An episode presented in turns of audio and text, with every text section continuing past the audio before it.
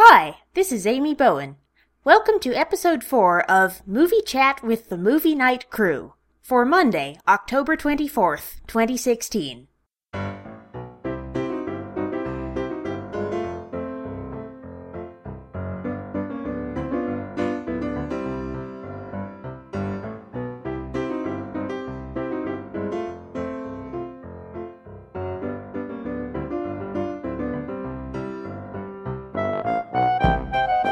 Again, movie fans. It's wonderful to be joining you again for another episode of Movie Chat with the Movie Night Crew. I'm going to keep my introduction very short today because we managed to talk for a whole 30 minutes last night at our bi weekly movie chat at Stu's house.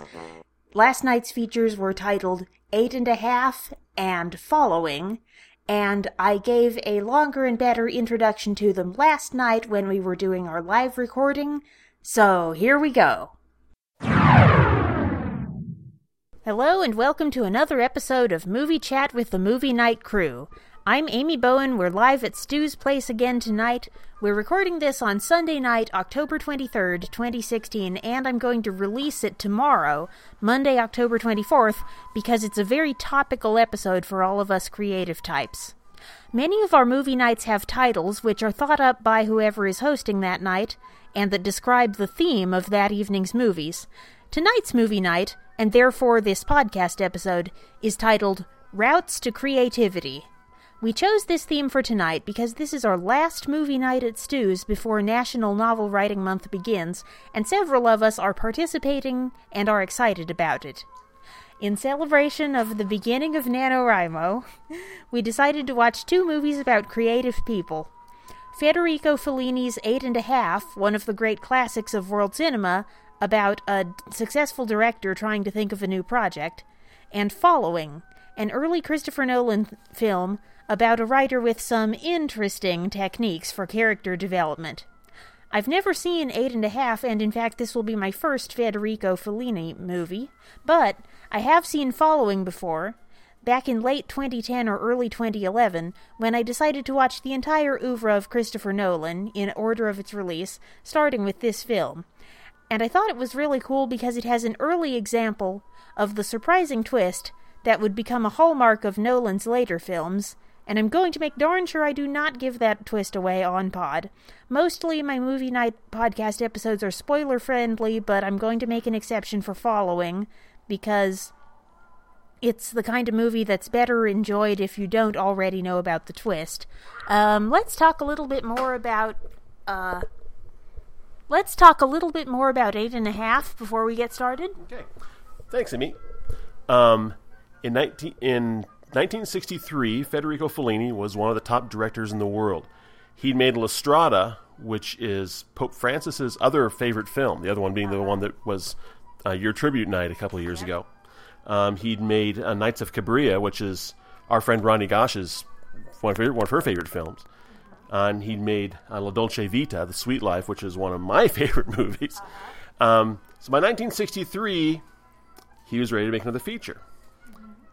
And he found himself a little stuck. And he couldn't figure out what he was going to do. And so he hit upon the idea of making a movie about a director who's stuck and doesn't sure what he wants to do.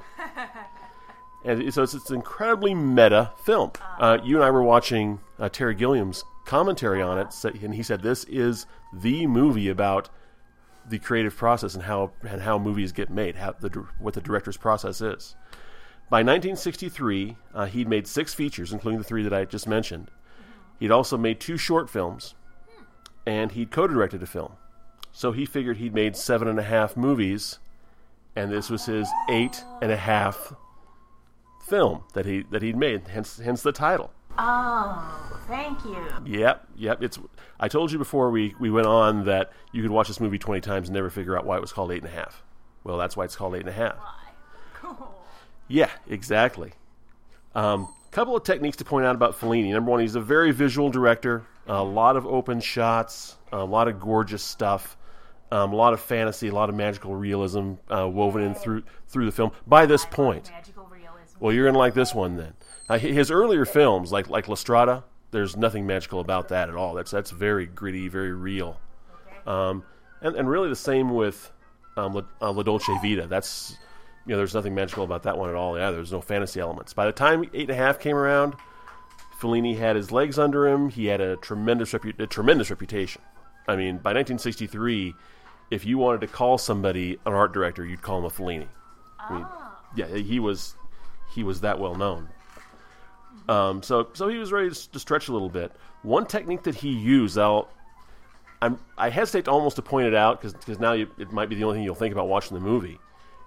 But he wouldn't film his sound live. Like everything he'd do, all the dialogue gets got dubbed in later. Uh, usually by the same actors, but he would, that's just how he preferred to make his movies because then he could he could play music on the sets, he could do anything he wanted with the sound. Um, in watching this this film, you know, and I won't be giving away any spoilers either, but there are two things I want you to, to keep in mind. You know, number one, since most of us are here, you know, are writers and want to do creative stuff, what do you think of the film's depiction of the creative process, and how does it jibe with yours and your and your understanding of other artists and creators that you know? And number two, um, what do you think of Fellini's depiction of women? Um, he could be described as misogynistic. His depiction of women is definitely not something you'd usually see a director do today. I'm wondering if this film had come out yeah, in 2016, would he have the reputation that he has now, or would he be shoehorned because of the way he depicts gender relations?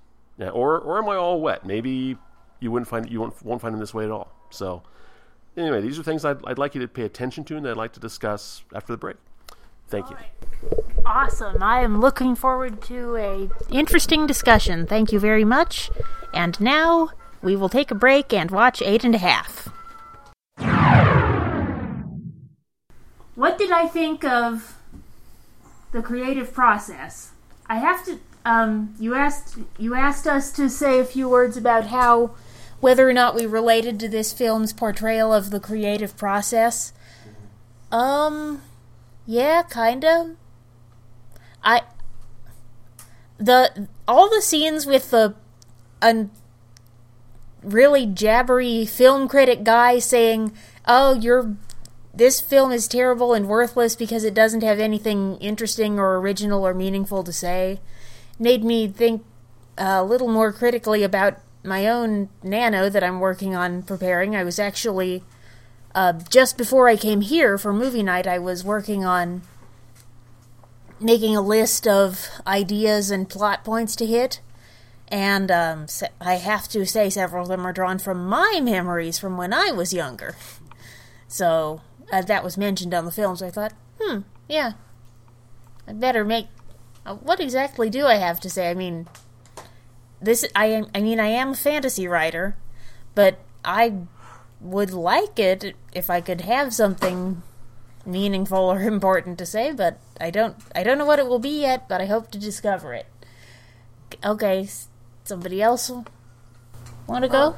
That, that critic's more like my inner critic, my inner editor, constantly like every time I question a story idea or go back and look at something that I was working on, I then get the that same guy in my head nattering at me, going, "Okay, but what's really happening in this story? They're just sitting around talking. That's not a story." and it's like, well, yep, stuff's happening. I'm going to get there, and so it's like that's that's another aspect of the creative process is having to fight that guy. Oh yeah. Which is why during Nano we always say you got to lock away your inner editor and your inner critic. Uh-huh. Otherwise, it's going to be that much harder to pound out your rough draft, which is the point of NaNoWriMo. Mm-hmm. Mm-hmm. So that's that's what I got from that guy. The rest of it is like, yeah, there are a lot of uh, people who take uh, their story cues and character cues from the ridiculous parade of their lives, hmm. which is what like all that music all the time and people like constantly going by and dance. It's like all sorts of that stuff just made me think this is basically taking your life and making it more ridiculous and making it more simple at the same time. Mm-hmm. I. Yep. I think I might do that, but maybe in a more abstract way. I don't know. I don't like to. That's not true. My Nano currently has some of my friends in it, Okay, I lied. Yep. Thanks.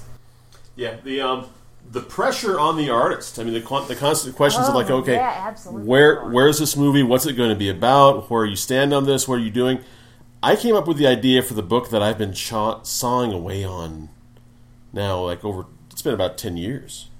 Oh, really? You know, I haven't really made a hell of a lot of progress. Quite quite frank, I've I've written conference papers on like every chapter, but in terms of pulling it together and really getting it polished and really making it something that you know the regular erudite reader will want to read, you know, I well, you know, I, I work forty hours a week and I do stuff, and I haven't really I have a hard time sitting down saying, okay, well, I'm going to do mm-hmm. this now. Writing, creating is a solitary art. I mean, that's that it, it really it really can be as as opposed really to filmmaking. By the way, that Yeah, that's right. you know because filmmaking is the most collaborative art that I can that I can think of. Right? Well, Definitely. music maybe it, it would be up, mm-hmm. right up there too. But I mean, filmmaking, my God, you got the whole crew going. And I think as a director, that would re- that would really energize you because you don't have the luxury of saying, "Well, I'll work on this draft tomorrow. I'll I'll go a different direction with this tomorrow." No, you've got a crew out there that are all making middle class wages that you've got to pay whether you're putting anything on film or not. And you, you better get your butt out there and create, or else you got a problem.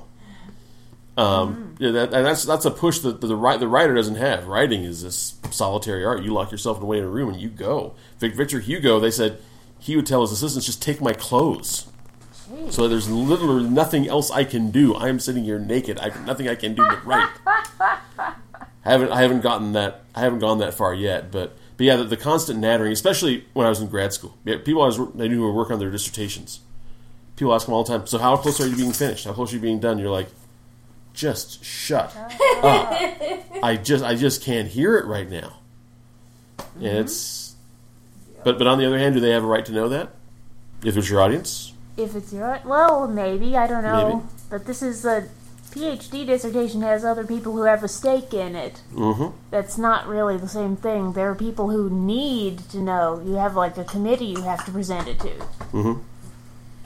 You also have aunts.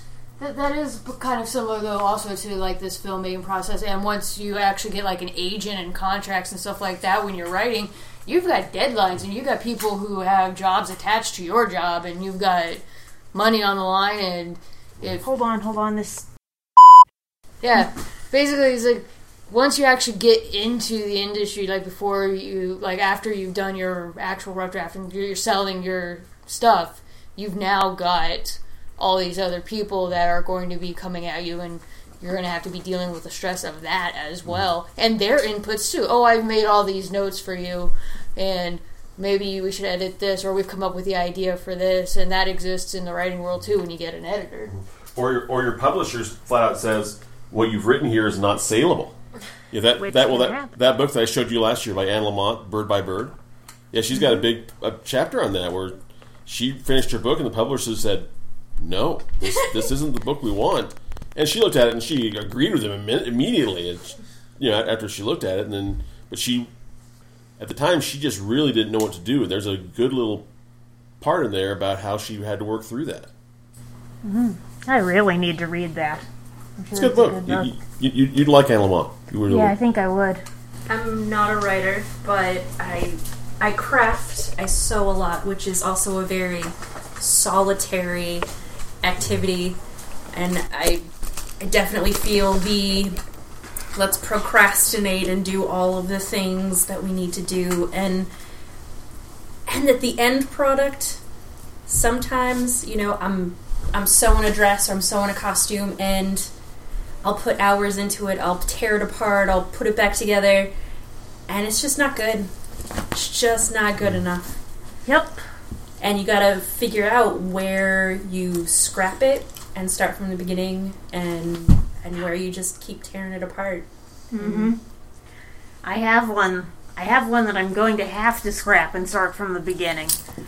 My this this has devolved into threat. No, this is good though. This is interesting. This this is bet. This It's all art. Yep, it is all art. Yeah, I have I have at least one costume like that. One that's in the process of being torn apart. One that's definitely going to be scrapped. It's just way too big in every possible dimension. But yeah, this was really interesting. So how about so? You know, for those of you who are listening at home, uh, the gender dynamic in here is we've got uh, four ladies and two gentlemen. Um, I'll, ask the ladies straight up. You know, what what did you think of Fellini's depiction of women? And then then I'll have a follow up question after that. They were all very. There were so many different kinds of women. I guess uh, Stu and I watched Terry Gilliam's commentary feature on the DVD before, and he said his this movie just uh, portrays and celebrates all the different kinds of women that there are, and I think that was absolutely true. And I really felt for poor poor Louise. I love her. She's such just so sad and tragic. Uh, I don't really have much else to say. That's a good point. Um, specifically that harem scene. That was weird. It was a very long. That was the long, probably long a bit longer than it needed. fantasy That sequence. part at the end where she's scrubbing the floor and she's talking about all of the stuff she has to do in order to keep him happy and wasn't I so silly to not know that I was supposed to do all of this stuff? And and you know how silly I was and I just that really connected with me. Um and it just uh, makes me wonder about men and their wives and is that a thing that men are really looking for in their wives like are are they is is that really I don't know. It was 1963. It was 19, and it was Italy in 1963. Yeah, have, have there been changes? I don't. Are, are you are you asking the question or is it rhetorical? I mean we always talk about you know you have to love people for who who they are and the whole harem scene is about you know he's so great we love him the way he is he's excellent um but also you, you don't particularly like that guy like that guy's you know a, a philanderer and you're supposed to dislike him but at the same time we, we have this idea that you're supposed to you know love everybody for who they are and And, and and frankly, he doesn't love the women for who they are. He loves them for who he wishes they were. That's right. You know, they're they're they're close, but The character But not quite. built them into. and he you know they're adoring him for what he wants to be not for who he really is Which I think that harem scene is kind of part of the point, is showing that everything that he's trying to build his life on is all a fantasy in his head, and that he can't mm-hmm. have what that is, and nobody should expect to have that. And maybe the whole lamenting, "Oh, is this, I was I was so silly to see that this is what I was supposed to be." It's more of a backwards, not like reverse psychology, but a backwards being like, no, you're the silly one to look at everything that you're making me do, and it's ridiculous that this is the life that you've built into our marriage, and don't you feel ridiculous that this is what I'm doing, and this is everything that you've built. And even while it's your fantasy, everything goes amuck now and then, and you can't even control your fantasy anymore. Yeah. that's a really good That was a really neat idea. absolutely true. Yeah. So- I mean, I think the movie puts a fairly negative spin on the concept of negative concept on both the aspect that he can't find what he wants because what he wants is almost a intangible concept. What he thinks of love is probably just sexualiza- sexualization and kind of masturbatory fantasy. I think more than mm-hmm. anything else. And I mean, it's commented in the movie itself that he doesn't know what do you think love is. And I don't think I think the truth of the matter is he has no concept. Sorry, Nah, he has no okay. concept of it. That we're already at almost the 20 minute mark. Shall oh. we move on before it gets any later and watch following? Sure. Or do we want to keep talking about Well, this? I, I, I'll ask you guys one, just just one question. This might hopefully Yeah, only yeah. take like a minute. You know, qu- you know, let's question two B, I guess. Could a director make a film like this? It was especially with the harem scene, with with a director with a with a main character who relates to women in that way and not get run out of the business today. Yes. I think so. Natalie and Natalie and Andy both say yes. I think, so too, especially yeah. if, since if it's taken as social commentary. I mean, hmm. some of the movies that we see come out anyway that have like bad characters and stuff like that, where they were being serious, and it's like, wow, that's terrible. Those people still end up in the industry, and then There's already so many male masturbatory movies Right. that are being made already. right, Maybe And this one could actually say something. Right, and, and if you derive the point in the end that that kind of viewpoint trying to craft that kind of lifestyle is wrong, then it's not as though necessarily he's promoting sexism or he's promoting a cheating husband. It's more of you're ruining your life and you're almost ruining your career.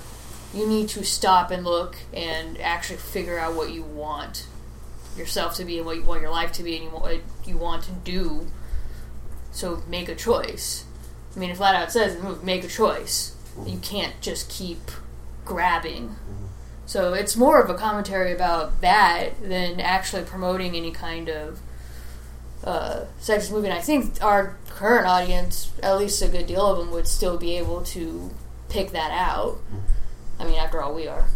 One, mm-hmm. one would hope. One would hope. And it, just just to segue and actually, you know, double back for just a second, Karen. What you when you were talking about the about the critic, you know, how we, we have to put away our our, our, our inner critic, and in fact, in the film, in this this little dream sequence, he they just flat out hang the critic, just just kill him right there. That's what you got to uh-huh. do. But the ending, or the the denouement, I guess, I, was, is more more so than the ending. Yep. When he's in the car with that critic, and all the critic can praise him for doing is not making the movie. Yeah. And that's the, that's the thing that that inner critic, that killer critic that we have to put away, they win when we don't create. It's the damnedest thing, and that, that, that was one of the more profound statements of the movie for, for me. You know, that, that's the, the critic didn't want him to do anything, and that's and that and that's The entire time he was turning him down for doing this. Oh, you did this. Oh, but well, you didn't have enough detail.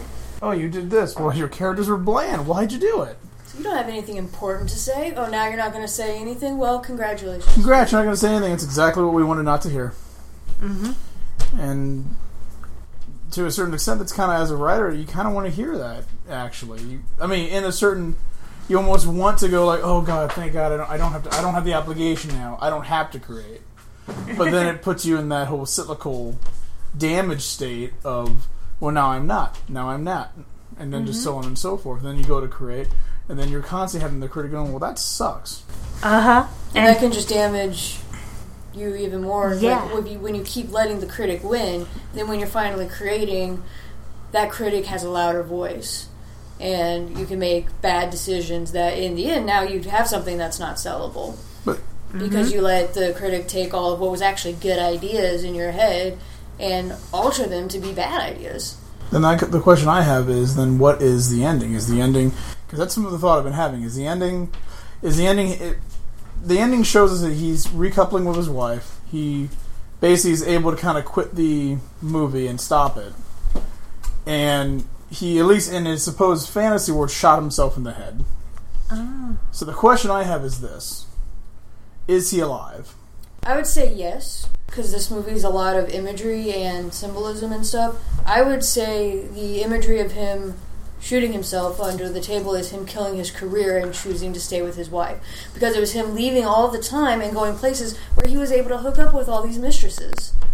If he kills his career and stays home, she doesn't have to go after him. He's now picking his marriage over the the one thing that was tearing them apart. Uh huh. Over his career in this imaginary harem that even when he imagines it, it goes out of control. And Right. I took the ending a little bit differently. yeah, When they all, when there's a band and they all start dancing around, to me it just felt like, yes, he made a decision, but they're all gonna keep dancing the dance. Like, his wife said, You always keep pulling me back, I keep leaving you. So once again, he pulls her back, she says yes, and they keep doing the dance. Mm-hmm. Hmm. So the idea that there's really no solution. Nothing's really been solved. He's just gone back to center. Mm-hmm. Or, or, or, or is that or is that the solution though? I mean, because I, I think one I think the first thing that Kara said was when we when we started our, our commentary was that's his solution to what was going to make his movie about is like I'm going to bring out all the characters of my life, and that that's what we as writers need. I mean, Chuck Palahniuk has a great little essay about that. You know, but, and when he starts talking about some of the more ridiculous, absolutely insane things that have happened in his novels, he said, you know, that, that happened to a friend of my brother-in-law's. He said, you think I'm making this up? You know, if you ever read any Chuck Palahniuk, it's absolutely insane crap he puts in those books. He's like, no, I, I can't make this up. This happened. Every bit of this happened to somebody. that good. And, that, and that's, I mean, that's what you do. Is a lot of what you do as a, as a creator. I mean, yes, some things you you do world build, you do make things up, but a lot of what you do as a creator is just abs- is plagiarizing your own life. Yep. Yeah. And I think that's possibly what what um, also makes this a great movie is the fact that we've got three different endings that are all plausible. It just Uh-huh. depends on how you're viewing it, and to an extent, possibly even your philosophy on life. Yeah. I don't know if that actually reflects us here sitting here today, but when you have a really great movie, a lot of times it, it's an open ending. It's an, Yeah. and a lot of great books are that way too, where you can go, "What exactly did that last scene mean?" Mm-hmm. And like a work of art, you look at it and it's about how it makes you feel. Mm-hmm. On my tribute night, which we mentioned earlier, the one I picked, the movie that I picked for my to share with everyone, Inception, was exactly that, and is open to interpretation. Following, which is another Christopher Christopher Nolan's first movie, which it, we're about to watch, doesn't have that, but it is fun and interesting. And now, part two. So we just finished following, and that was really good. I mean, Yeah. sounded like from people's reactions, it sounded like people enjoyed it. Mm-hmm. Oh, yeah, definitely. Good, I dug it. awesome. So that was supposed to be a way to get ideas for characters, and clearly it worked because there's a scene of madly typing away on a manual typewriter. but it's Christopher Nolan. Yeah, uh, well, people watching is one of the ways that it's suggested to get inspiration for characters Mm-hmm. and stuff, so it's like, this is just taking it a bit too far. Yeah, I would say Speak that. for yourself. So, so considering last night I asked a friend of mine it was alright if I killed her off. Man, yes, but you weren't stalking her, nor were you actually doing any real crime. That's why you're not supposed to be Or friends getting set up with for people anything. you stalk. Uh-huh. now Yeah. you know of. You weren't like Okay. writing like a serial killer, and you just serial killered for a while, just to get the feel for it, and then stopped, and then wrote the story. Yeah, pretty much. Serial killer. Serial killered. Yeah, it's just kind of like Henry Fonda. Yeah, for No, so this was um no Nolan paid for all this himself. It was uh, just came right out of his salary. Um, he they rehearsed everything as many times as they could because he didn't want to waste it. He shot on 16 millimeter film. Uh, he didn't want to waste anything at all. So this is at every inch a an utterly utterly independent film. He did it, and, but but it doesn't look like it. You know, shooting in black and white like that, shooting all interior shots. You're not having any cranes. There's no dollies. There's nothing like that. You keep it's the whole keep it simple, stupid Uh-huh. uh, principle, and it doesn't so it doesn't look cheap because you're not trying to do something you're not capable of doing. yeah. That's right, exactly. Which is a hell of a lesson for for a writer or creator of any sort. It's like it- it's like the old vaudeville joke. Like guy goes into the doctor's office and holds his arm at a weird angle. Says, "Doc, it hurts when I do that." Doc says, "Don't do that." Don't do that. If, if there's something you're not capable of doing, then maybe you don't try to do that. You know, maybe you do what you do well, and that's what you're Uh-huh. gonna. You know, no one makes a living off something they do poorly. Do what you do well. Mm-hmm. And this movie is an early example of what Christopher Nolan does do well. Yay! Namely, write write movies with cool and interesting plots that have something that surprises you at the end of them. He's extremely good at dialogue. He is extremely good at dialogue. oh yeah, yeah, Most definitely. definitely. Uh, very much remind me of David Mamet. Who's this, actually. David Mamet? Uh, the- the guy who wrote, um, David Mamet. it is. Let me see. Let, let, let me bring up his his um, curriculum vitae. Uh, the Spanish Prisoner. Oh yeah, Is, is, that uh, a movie? Yep. That's a movie, isn't it? You Yep. said yeah. You were saying earlier this uh, that following reminded you of the Spanish Prisoner. Very much so. Let, let, let me see. What are, some- what are some other ones? He, um, as a writer, yeah, this is the guy that wrote, uh, the David Mamet wrote uh, Glengarry Glen Ross. Oh, which Um, hasn't that hasn't that been on our ballot forever? Or no, no? no, I haven't, I haven't No, put that on there. I thought it was on there once. It I, I watched that in college. It's quite a film. You must have talked about it because the name rings a bell. Yeah, it was, a, it was a good movie. Well, let me see. I, I, I'm just reading a, um, yeah, just, just a snatch of a dialogue from Glengarry Glen Ross.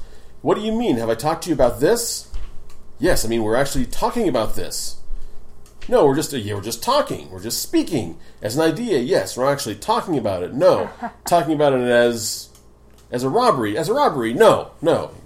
You know, this is it's sort of evasive, uh, dub- doubling back language. Um, the, the the utter absolute planning. No, it's, it's it's just fantastic. Love it. Cool. Thank you very much. And I think I'm. Everybody's pretty tired, including myself, but this definitely got our. was a good good night to. to watch movies and. good. Got us thinking about creativity and the creative process. So, from Omaha, Nebraska, good night from the movie night crew. That's a wrap for this episode of Movie Chat with the Movie Night Crew. Your listener feedback is very, very welcome. You can find me on Twitter at Amy Bowen, A M Y B O W E N. You can visit my website and find show notes for this episode at ameliabowen.com. You can comment on the website post there, or you can email your listener feedback and audio comments to amy at ameliabowen.com.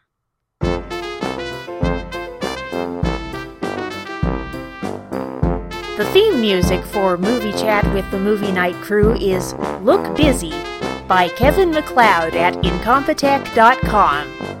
The bleep sound effect was created by Chris Lester for his Metamor City podcast, and the whoosh transition was jetwhoosh.wave by Ben Bonkin, which is available via freesound.org and is licensed under a Creative Commons by Attribution 3.0 license.